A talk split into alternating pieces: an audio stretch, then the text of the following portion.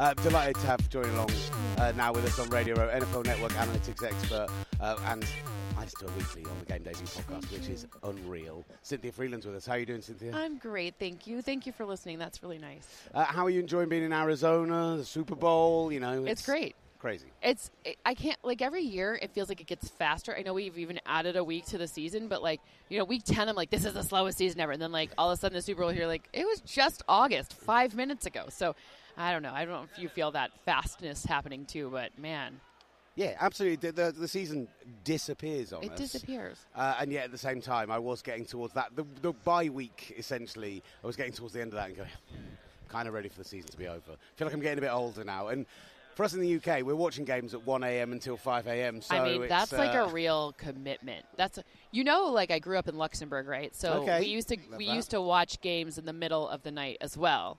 I mean, I'm from Michigan, so we watched crappy Lions games, but whatever. That's details. But you know, like it, I, so, I was there. I, I watched a lot of watched a lot of DJ Cat. Is he still on? Do you remember DJ Cat? yeah, I mean, that's going way back. But Are you calling me old? I think you just outed my age. Yeah. I'm going to leave the interview now. I'll You're like, I gotta go back. oh, God, I I done? want to know about more This about a how many people are day. watching the Detroit Lions in Luxembourg. Uh, like four. Yeah. like, and they're all live in my house. Really? Yes, they all they're all my like my sister, my mom, and my dad. This- Al- yes. Also, Cynthia said she watched those games in the middle of the night. That would suggest the Lions are on prime time. Hey, oh, hey, oh, hey. No. Back to back insults. Listen, I, I love that British humor. You know, gotta love it. That's why you come over to our table. British sensibilities. you're on Radio Row. You're being told by everyone how brilliant you are, and if you need knocking down a peg or two, just go and sit with the Brits for five minutes. They'll- Perfect. No, that, I needed that. My my head, like I almost couldn't put these earphones on. My head is getting a little too big, so I'm glad. I'm glad. It, I'm glad they start to fit again. I was getting a headache. Uh, like, for maybe the listeners who, who don't listen on Game Day View who aren't aware of your work, tell us a little bit about what you do for NFL Network and about the Cynthia Frelund supercomputer. Ooh. Well, basically, they call me an analytics expert because saying analytics analyst can get very dicey for people. so I'm just an. you, exactly. So basically, I'm an analyst that uses analytics. I have background in analytics. I was a banker. I have degrees in advanced analytics. I write computer code, my own computer code. I worked with a bunch of coaches. Actually, worked at the league office a million years ago um, on season inventory restructuring, which is basically sh- how many games should there be to optimize for you know more viewership. And we came up with 17 and three, but the third preseason game should be in a neutral location to, to attract new fans. Um, and in doing so, I started working with coaches, and then Moneyball became like a thing, and people were like, "How can we do Moneyball for football?" And just started to write code around that, and I've been evolving that code now since like 2009. Uh, did- I'm, I'm old. Uh, 2009 to like really get more and more sophisticated with it. So on some levels, I use it for things like the draft, other things to help be predictive with how games might go and what the flow of games could or couldn't be, and what trends are emerging or you know what trends are stopping. So that's a lot. All I could think about, as much as all that was fascinating, was do you watch Arrested Development? I, you know what? Yes. I do. as well. So when he became the first qualified analyst therapist, Yes, that, exactly. that's the gag that I was thinking Yeah. of yeah. One hundred percent. for too long through that. So I'm glad that we cleared that up nice Yes. and early. I, I think it's absolutely fascinating, and I do. I love that. It's kind of constantly referenced on air as well, where it's like, okay, so I like, you know. On that show with Rachel Bonnetta, with, with Greg Rosenthal, and you're all giving your picks, and then it's like, so what's the computer saying? I know. So what's the, you know, I know. What's what's the actual brain amongst us? You know, the thing that's crunching the numbers Exactly. properly. How have you found it's gone this season? How is the kind of This has been an interesting season. There's been a few things that have, you know, I guess my like um, percentage is down compared to most seasons, but I think a lot of weird stuff has happened. This is we do have a, a little bit of like the most free agents moving in in positions that actually play, right? So like quarterbacks, wide receivers. So we had the most movement that we'd seen in any season prior. We had the most inexperienced play callers, so people were doing just nonsensical stuff, and that was a little wild. See Denver, comma Yeah, Broncos, um, and both of those things were, you know, it, it just was interesting because you have inex- you ha- you know, just like everything else, we get better once we do more reps, right? Mm-hmm. So, you know, you're you saw as the season went on, it, it did get start to get better and more and more normalized. But in the beginning of the season, like just some wild things that were inexplicable. Some some wild, inexplicable things. No, it is true. As we went across this season, and I made a joke about the Detroit Lions earlier, but Hey, you get you got to the end of this year, and it felt like a normal season because uh, those stories were just week in Yep. week out. But when you actually go back and recount the fall off from some teams, like yeah, the Rams falling apart, the Yep. Lions becoming a play, playoff worthy team and should have probably been there, like. All those, like you say, Nathaniel Hackett being a complete failure when everyone everyone was ready for the AFC West to be We all four thought the- teams with a winning record. Well, and look, in reality, if the Chargers had stayed a little bit healthier, we would have been talking about the Chargers in it. I mean, they were just so close. I mean, they made it to the playoffs, obviously, but they were so close to like putting something together, and then they just kept uh, in, torn biceps here. Not Keenan Allen never playing there. Like there just was too many things they couldn't over. Their defense, not. I- don't even know if there was one game where their whole defense, the projected starters from week one, actually played together. So that's that's really hard to overcome. Who's been the biggest outlier this season for you? You know, I think that Geno Smith probably. Um, I obviously ahead of the season, I went to training camp up in Seattle, and you know, look, injuries aside, right? Like I'd rather not talk like because Rams injuries that whatever, like and that old line was nuts, but like you know, Geno Smith, we didn't even know if he was going to be the starter when they did that trade. Everyone was like, "Well, you're obviously trading for Drew Lock." Because why would you have Drew Lock come over if you didn't want Drew Lock? And then Geno Smith gets a start, and everyone's like, "Oh my God, what are they doing?" And this is a team that typically runs the ball. I mean, Pete Carroll runs the ball higher percentage rate than anyone else. So you thought it was gonna be like, okay, like maybe this like rookie, you know, running back from Michigan State is gonna be pretty good. But what? what and then all of a sudden, Geno Smith's completing these deep passes and leading the league in deep passing touchdowns. You know, halfway through the season, it did slow up after after that. People did adjust, but I mean, I, I think that was that was a fun one. It, it literally happened in Germany while we were there in front of our eyes. Actually, went, yes, Where have those meltdown. Where have those deep shots gone? No. Like where? Like Yeah. absolutely just Yeah. disappeared. But it but it was a I mean the start to the season was pretty pretty amazing. Like and it was pretty fun to watch. Which team do you think going into next season are you sort of expecting to improve the most or maybe drop off the most? Mm-hmm. Yeah. Who was the biggest outlier this season who you think is going to correct it next season? Well, I'm curious to see. It's going to be so to me the the best chance of seeing someone go from like worst to first or whatever. I think that the NFC South is totally up for grabs with no more Tom Brady. And the Saints cap situation every year seems to be like negative sixty billion Mm, yeah. dollars. I don't know what they're. At some point, they got to pay the piper, right? I, I is it and, this year? and, and yet I- Derek Carr's in the building at the moment, and you know, madness. is, is that going to fix it? I don't know. Yeah, I- well, no, I no, don't he's going really to fix know. it, but right. he's not going to fix the cap situation. Right. for I like for sure. And then what are you going to give up? Like, wh- what are you going to have to give up to get there? Anyways, so uh, that whole thing is interesting to me. Like, I think the Falcons, which sounds very wild, but like they had a bad roster and they were like winning five games, which is not a lot of games, but they were in every game. Like they were, you they didn't get like like trounced. Like they got they lost, but they they weren't getting smoked out. And they started games really strong, which to me meant they had a good game plan. Like often when I see teams start strong, those are the scripted plays, those are things you practice. And then if you tail off at the end, it's like, well, you just don't have the talent or the depth.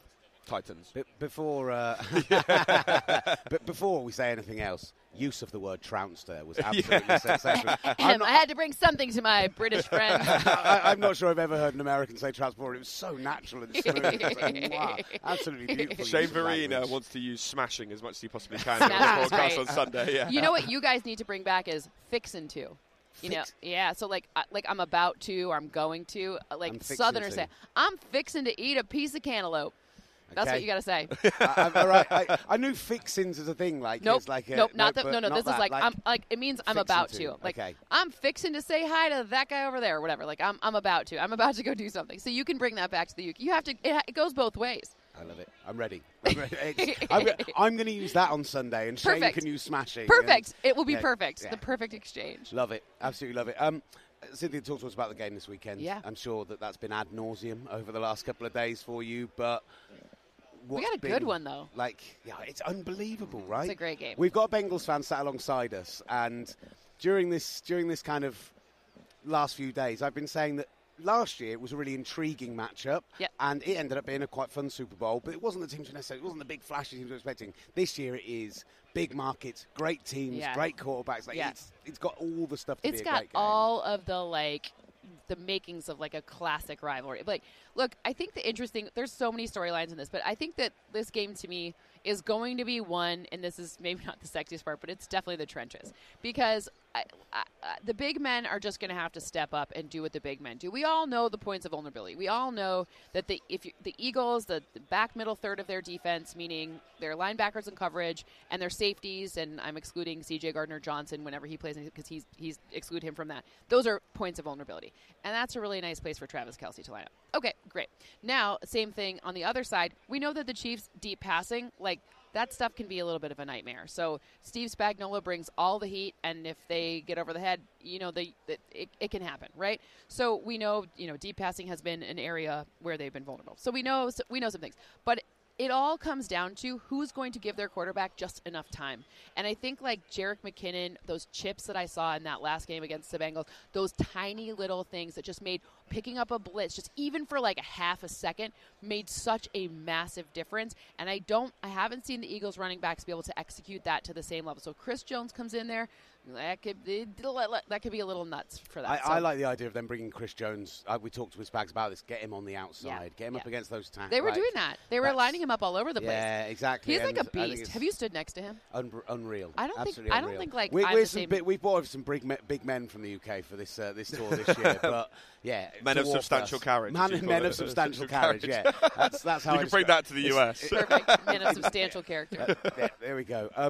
Uh, yeah, I love. I mean, you talked through those matchups there. I think the idea of Spags coming absolutely after them and leaving those rookies at the back who've been great, like unreal for what they are, but also against that receiving call that terrifies me.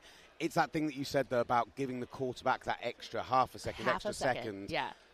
and Patrick Mahomes is the guy who creates that for himself. Yeah. So often. So that's that's why I for me because you said about the trenches thing. I was pick, I've been picking the Eagles all week, but.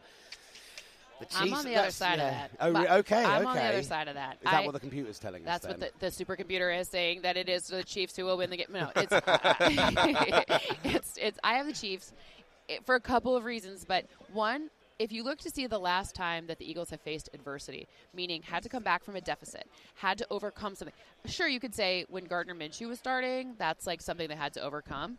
But is that because like that's not the like? Of course, you're. Other, wait, other than in the red zone, he was fine. Like, but but like it, even so, like that's still not the same. and they team. were already 13 and at 12 and 0 when he came exactly in. Like, you know, right. So about it. like not a big deal, right? So remember that game against the Giants. They were playing the first game, week 18 against the Giants. They were playing their like 500th string people, and they didn't have any depth. They were saving all their starters. Then that then they had a week off. Then that Giants game, they just absolutely pummeled them. And then the next game, and then we saw what happened with the Niners. Like they haven't had to overcome any adversity. They ha- and they've been able to run the ball. You haven't seen last game. I, I tracked it. There was one deep completion by Jalen Hurts, and that was, and, and I, I'm going to put in, in air quotes because that was the DeVonta Smith, which, by the way, all credit to Smith for like turning to the 49er side and being like, I didn't catch it. You should throw the flag. And they were like, what? And he's like, I didn't catch it. You should throw it. And that gave him, it, it was amazing gamesmanship. I, I loved everything about that. I was like, well, I watched it several times on the all 22s. I was like, this is incredible.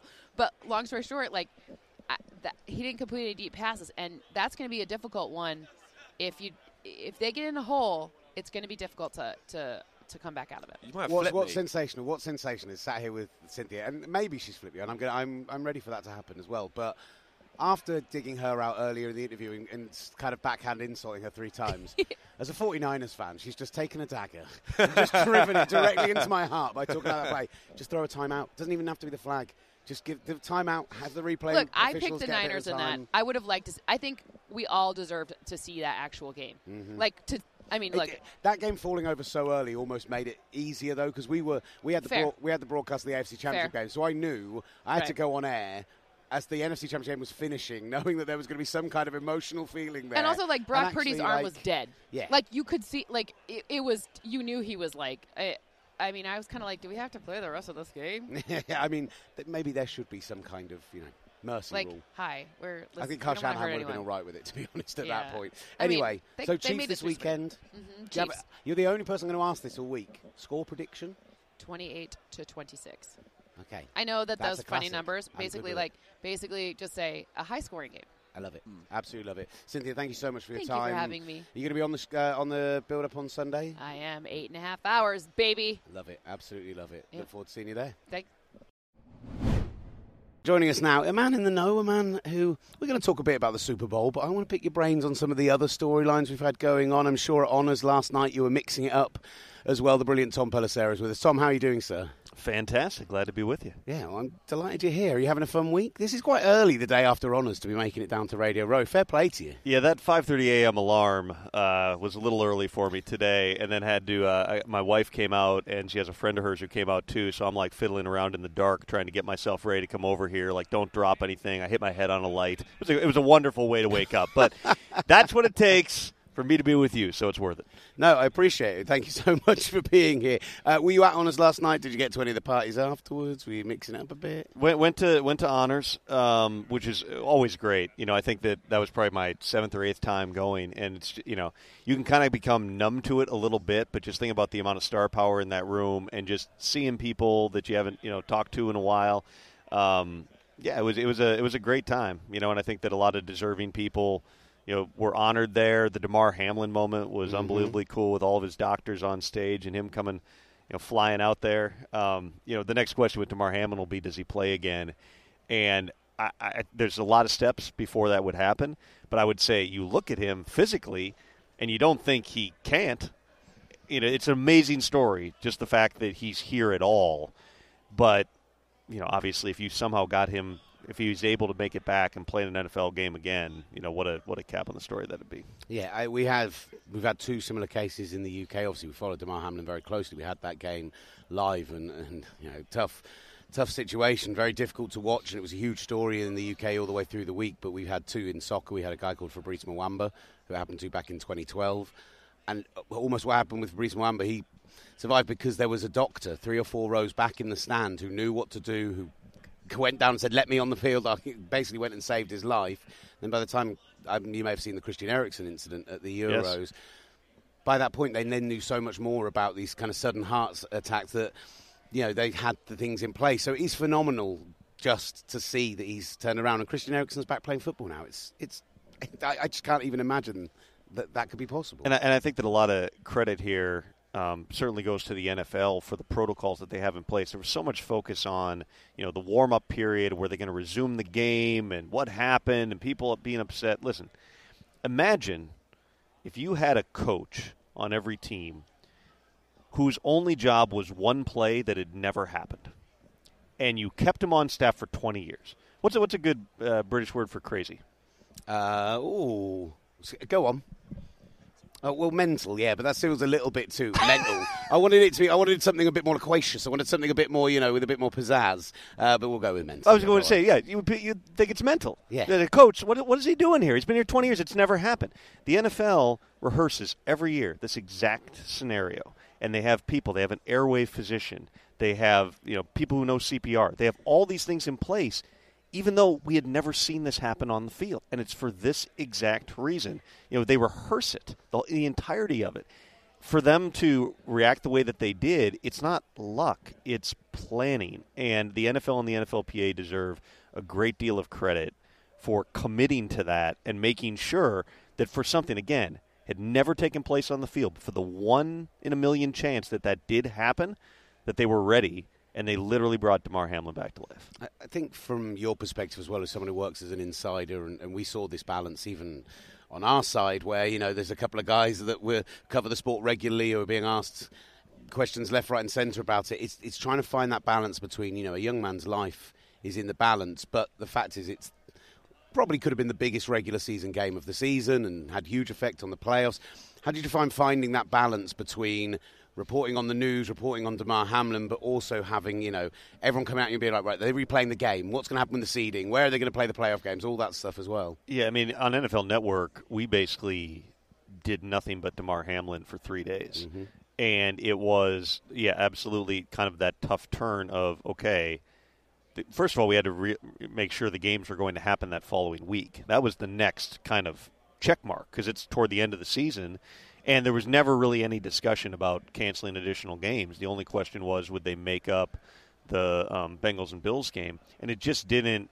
It didn't make sense. You, know, just logistically, everyone says, "Well, you just you close the you know close that bye week between the Super Bowl and the." You know how hard that is? How many different things? like, basically, what they had to figure out was how do we come up with a solution that impacts the fewest people possible? And I understand the Bengals were not happy. You know, the Bengals vote against every rule change, so they are obviously going to push back against something that directly hurt them. Uh, but you know they had to find the path forward, and so not replaying that game. I mean, how would you have made everyone go back, the players go back, and resume the game like you know the next day or six days later? You know, it seemed unfair to people involved. You kind of had to move forward, and you know, I, I don't know what would have happened if Damar Hamlin never wakes up. I honestly don't know because the NFL stops for nothing. Mm-hmm. The NFL stopped that night, and that shows you how greatly that impacted everybody involved. If Damar Hamlin, God forbid, does not wake up, if he passes away, if he never is able to jog up on stage and, and talk and be the, hey, what a great story. If it's the absolute biggest tragedy in NFL history, I don't know what would have happened. Honestly, I can't even speculate on it. I don't think that the season would have been canceled, but I don't know when it would have resumed. There would have been a lot of complicated things um, that would have gone into that. And so, yeah, I mean, you're always we listen. We deal with a lot of complicated stories on TV. You know, totally different scenario, but the Deshaun Watson situation, where we're talking about the biggest contract and the biggest trade, and also serious allegations of sexual misconduct, and you're trying to strike that balance, as you said, of everything to you know be able to tell the story we got to deal with reality. You know, that's one thing that I always I always have in the back of my head is like we can't play pretend. We can't ignore stories or not touch on aspects of stories because they're uncomfortable. All I can do is stick with the facts. Here are the facts. COVID's another situation. There were a lot of different opinions on COVID protocols, on vaccines, on everything else. All I can tell you is here's what the NFL is doing. I'm not telling you what I think about it. I'm not telling you what you should think about it. I'm just saying this is the protocol that the Union League came up with, and if you don't follow the protocol, there's consequences. We we deal in those things all the time, but I, I would say nothing nothing like literally seeing a player die on the field and come back to life. I mean, I, I did you know talk to my daughter about it. I watch a lot of football when I'm at home. So a lot of Monday night games and stuff with my my eight year old Tegan. She's I had to explain to her like what happened to Damar Hamlin. She's like, "Can I see a picture of him?" You know, and that just whew, that is, I still remember that. Like I'm choking up, like thinking about it. I was just like, man, like how, how would you explain that? Your dad covers a sport and someone died on the field, even though it wasn't a football injury. You know, was he made a tackle? It wasn't like a violent tackle. He just, you know, I no, they don't know. They don't know what happened. No. You know, and it's still, it's it's. Thank God he's alive. That's all I can say. I fully didn't expect to go in this direction, but uh, it's absolutely fascinating. Thank you for your thoughts and for sharing the, your personal story as well. I think we all had a story like that and something that the way in which it affected us. I, I, wonder for you, what, what going into this off season, like you said about the Bengals voting against rule changes, and there'll be all sorts around that, I'm sure as well. But what's the storyline? What's the NFL? We all know how this works. We have the Super Bowl on Sunday, we have the press conference on Monday morning, and then it's go.